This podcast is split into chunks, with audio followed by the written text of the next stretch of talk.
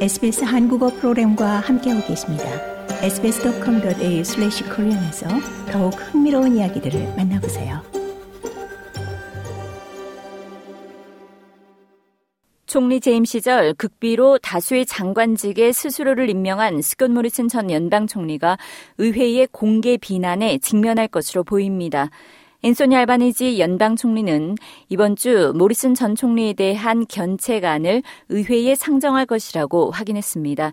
견책안은 의회가 의원의 행위에 대해 공식적으로 비난하는 심리적 제재의 수단으로 이 직접적인 법적 제재는 없습니다.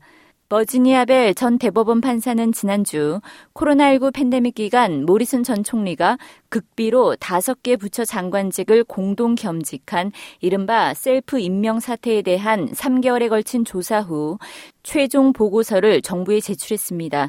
해당 보고서에는 장관 임명 공시를 법제화하는 안을 포함해 6개의 권고사항이 담겼으며 알바니지 연방 총리는 모든 권고사항을 수용할 것이라고 밝혔습니다. 견책안은 마크 드레피스 법무장관이나 여당의 토니 버크 하원 원내대표가 발의할 것으로 보입니다. We haven't made decisions of that, but I would expect that uh, 알바니지 총리는 그 결정을 아직 내리지는 않았지만 견책안은 여당 하원 원내대표나 법무장관이 할 것으로 기대된다고 말했습니다. 견책안이 통과될 경우 모리슨 전 총리는 2018년 이래 의회에 의해 공식 비난을 받은 첫 번째 의원으로 기록될 예정입니다.